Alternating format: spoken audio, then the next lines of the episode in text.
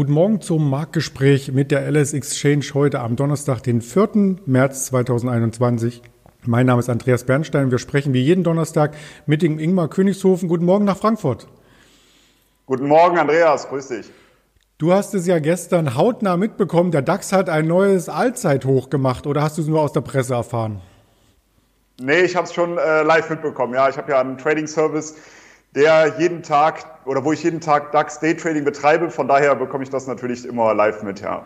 Sehr gut. Dann für unsere Zuschauer noch mal im Nachgang den Chart, der ja so ein Stück weit von einer Ernüchterung ähm, hier das Bild widerspiegelt. Also wir hatten das neue Allzeithoch, Rekordhoch bei 14.197 Punkten. Das waren ungefähr 30 Punkte mehr, genau genommen 28 mehr als im Februar. Und danach ging die Talfahrt so ein Stück weit los, unter 14.000 Punkte, geschlossen knapp darüber. Was waren denn hier die Auslöser? Also grundsätzlich erstmal ist es fast traurig, dass wir jedes Wochenende nur über diese 14.000 Punkte Marke sprechen können. Das geht ja jetzt schon seit Wochen so, dass wir immer wieder unterhalb von 14.000 Punkten stehen, dann wieder drüber stehen, dann wieder drunter stehen, wieder drüber stehen. Also es geht in einem Zickzack immer weiter. Ich äh, mahne nur zur Vorsicht, weil ich jetzt gerade in den letzten Tagen immer mehr Nachrichten bekomme, wie man denn auch solche Seitwärtsphasen ausnutzen kann.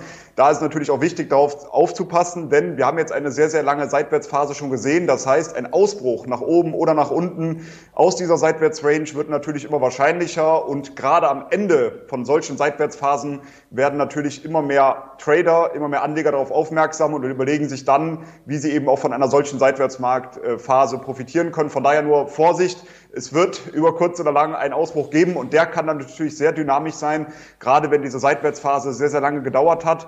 Dann ein Ausbruch kommt, dann zieht es doch relativ häufig dann schnell in eine Richtung.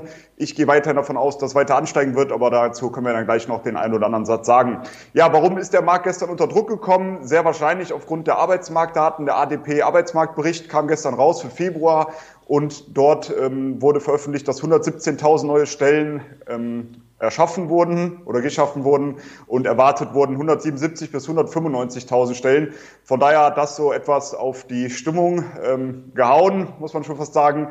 Und auf der anderen Seite sehen wir natürlich auch, dass zum Beispiel die Nasdaq äh, auch mal etwas federn gelassen hat, etwas zurückkam. Nicht unbedingt ähm, verwunderlich, wenn man sich anschaut, wie die Performance der letzten Monate aussah und dass natürlich sehr, sehr viele Firmen auch super positive News vermeldet haben, sehr gute Quartalszahlen geliefert haben, nur der Ausblick jetzt mal etwas zurück ja, auf Normalniveau kam und schon kommen natürlich die Märkte auch dort etwas unter Druck. Insgesamt gehe ich aber davon aus, dass die Märkte weiter steigen sollten. Gerade im DAX, da hatten wir schon öfter darüber gesprochen, die klassische Saisonalität, die zeigt ja ganz klar aufwärts und die US-Nachwahljahre, das sind auch tendenziell sehr, sehr börsenstarke Jahre. Da sieht man aber, dass so bis Ende Februar oder sogar bis in den März hinein eher mit einer Prognoseunsicherheit zu rechnen ist. Das heißt, das heißt es gibt dort klein, äh, keinen klaren Trend, sorry.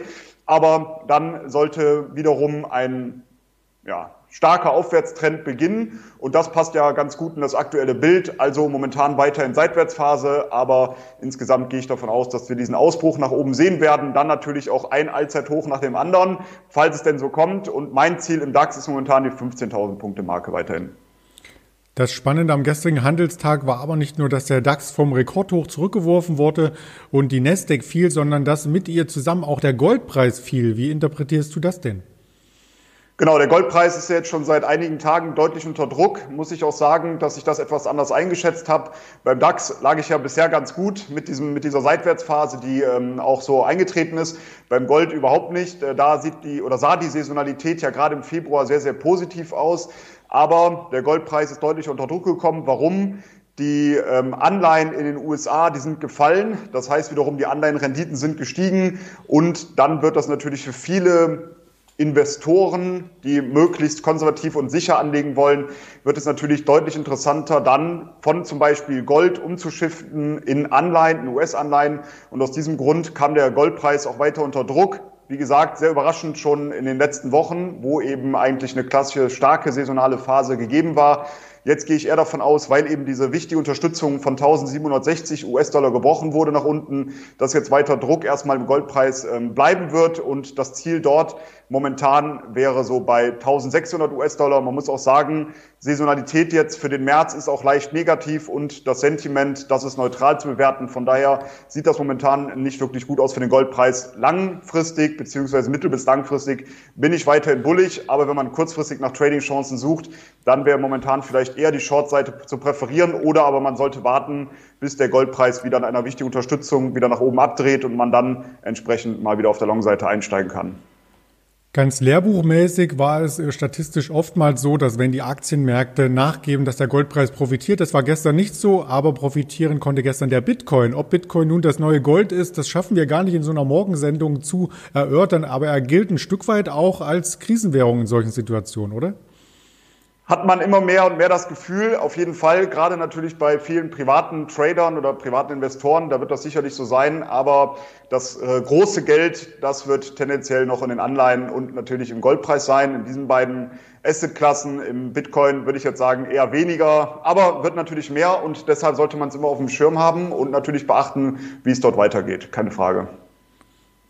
Es sind auch einige natürlich negativ immer noch auf den Bitcoin eingestellt oder auf Kryptowährungen allgemein. Das ist vielleicht auch eine Einstellungsfrage, ob man diesen Trend als Zukunftstrend ansieht oder nicht. Und da möchte ich noch den Dr. Doom zitieren. Ja, der Nuril Rubini heißt der in, in ganz ausgeschrieben. Man kennt ihn nur unter Dr. Doom. Er wettert nämlich etwas gegen den Bitcoin. Er hat gestern ähm, in einem Interview in einem Wirtschaftsmagazin gesagt, selbst Familie Feuerstein hatte ein durchdachteres Geldsystem.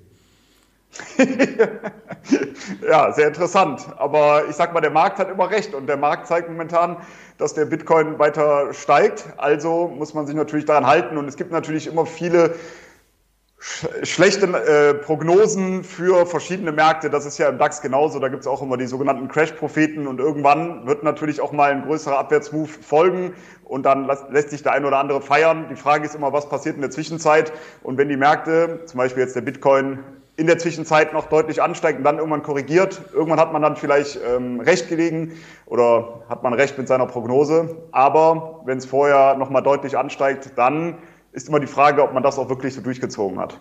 Das stimmt. Und bei Doom, bei dem Spiel waren ja auch die letzten Level eher die schwierigeren. Und mit Feuerstein ist natürlich der Comic-Held gemeint und nicht dein Kollege Stefan Feuerstein. Habe ich natürlich auch direkt dran gedacht, wo du es gesagt hast, aber ja, mein ich habe einen Arbeitskollege, der Stefan Feuerstein heißt, von daher ist das natürlich immer ganz lustig, ja. Ja, lass uns nochmal auf die Technologie zu sprechen kommen. Du sagtest ja, es gibt ein bisschen Gegenwind, das soll auch diese Grafik signalisieren. Äh, dennoch sind Technologieaktien weiter im Fokus und da blicken wir zuerst auf den Chip-Giganten Intel. Genau, insgesamt, es hat ja wahrscheinlich schon jeder mitbekommen, gibt es natürlich eine Chip-Knappheit, schon seit einiger Zeit jetzt. Und davon können natürlich die meisten Chip-Hersteller natürlich auch profitieren, auch die Intel-Aktie. Man muss sagen, der Chart langfristig sehr überraschend, dass man noch einen Tech-Wert findet, der nicht auf Allzeithoch notiert, sondern noch etwas davon entfernt. Ähm, insgesamt gab es dort in den Produktionen oder in den Fertigungsstraßen, nennen wir es mal so, gab es da einige Probleme in der Vergangenheit. Das scheint jetzt etwas behoben zu sein oder besser zu werden.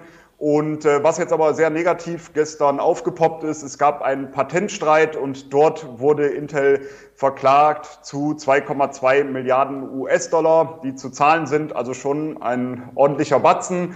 Nichtsdestotrotz, die Aktie war relativ stabil danach, ähm, scheint nicht großartig äh, Auswirkungen zu haben. Intel wird natürlich in Berufung gehen, aber ähm, Intel meiner Meinung nach ganz interessant jetzt auch mal weiterhin zu verfolgen, weil wie gesagt, im Gegensatz zu, zu den anderen Tech-Werten ist da deutliches Aufholpotenzial zu sehen, zumindest was den Chart angeht.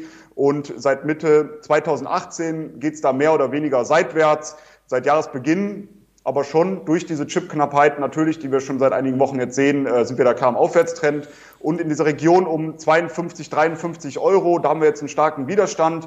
Sollte es darüber ansteigen, dann sehe ich Platz bis 57 Euro, später sogar 63 Euro. Also gerade wenn man dann kurzfristig auch vielleicht mal in seinen Aktienwert einsteigen möchte, kann das durchaus interessant sein, aber dieser Widerstand 52, 53 Euro, der scheint ziemlich hart zu sein. Da würde ich abwarten, dass es dort erstmal da durchbricht.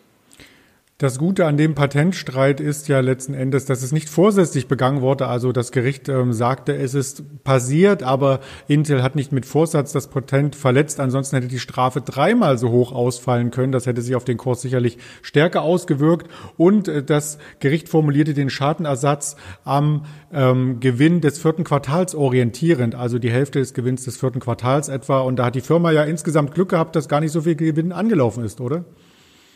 ja, sehr gut. So, so kann man es natürlich auch ausdrücken, ja. Dann hast du natürlich vollkommen recht. Ja, so interpretiere ich mir das immer schön und man muss Finanzen natürlich auch mit einem schmunzelnden Auge sich anschauen. Es ist nicht alles so verbissen, wie man es auf den ersten Blick sieht. Und das ist auch beim zweiten ähm, Wert der Fall. Da erscheint das Chartbild ähm, durchaus nicht so optimistisch, wenn man sich Snowflake nach den Quartalzahlen von gestern anschaut. Aber man muss natürlich auch wissen, woher die Aktien kommen und wo sie vor der Emission äh, notierten zum Emission Emissionspreis und damit bleibt immer noch ein ordentlicher Gewinn übrig. Doch was sagten die Quartalszahlen denn aus? Genau, gestern kamen nachbörslich Quartalszahlen. Ähm, Snowflake ist natürlich brutal gut gelaufen äh, seit dem äh, Börsengang gar keine Frage. Die ähm, Ergebnisse waren so, naja, durchwachsen, sagen wir jetzt mal. Das Ergebnis je Aktie lag bei minus äh, 0,7 US-Dollar, erwartet wurden 0, minus 0,17 US-Dollar, also das war schon deutlich schlechter. Aber der Umsatz wiederum, der lag deutlich über den Erwartungen bei 190,47 Millionen US-Dollar, erwartet wurden 178,5 Millionen US-Dollar. Also, wie gesagt, durchwachsene äh, Zahlen.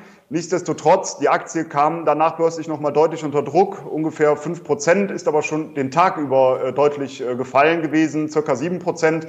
Ich habe aber jetzt gerade vorbörslich vor unserem Gespräch nochmal schnell nachgeschaut auf der Seite von Lang und Schwarz und dort dann schon gesehen, dass die Aktie jetzt wieder ähm, sechs Prozent ungefähr im Plus notierte. Also scheint das schon wieder vergessen zu sein, was man gestern in den Quartalszahlen gesehen hat. Äh, sind wir mal gespannt, wie es da weitergeht. Natürlich, charttechnisch ist da wenig zu sagen, weil die Aktie noch gar nicht so lang äh, gehandelt wird. Aber ich würde jetzt hier erstmal etwas abwarten, wie sich die nächsten Wochen und Monate hier weiter ähm, zeigen aber insgesamt natürlich eine sehr, sehr interessante Aktie. Ich bin gespannt, wie es da weitergeht. Momentan für mich äh, noch kein Kauf. Um die 200 Euro zwar sehen wir im Chart eine schöne Unterstützungszone, aber ich würde jetzt momentan auch vor allem heute erstmal warten, wie dann die Quartalszahlen, die wir gestern gehört haben, wie die dann vom Markt insgesamt heute im Laufe des Tages aufgenommen werden.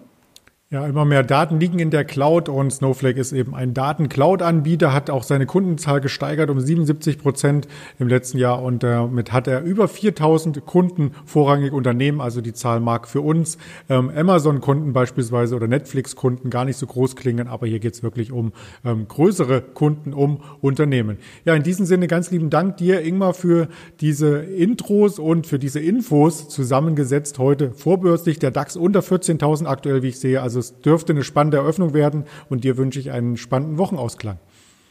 Danke, wünsche ebenso weiter gute Trades an alle, auch die natürlich zuhören, an dich natürlich auch. Und dann freue ich mich aufs nächste Interview. Bis dann, ciao.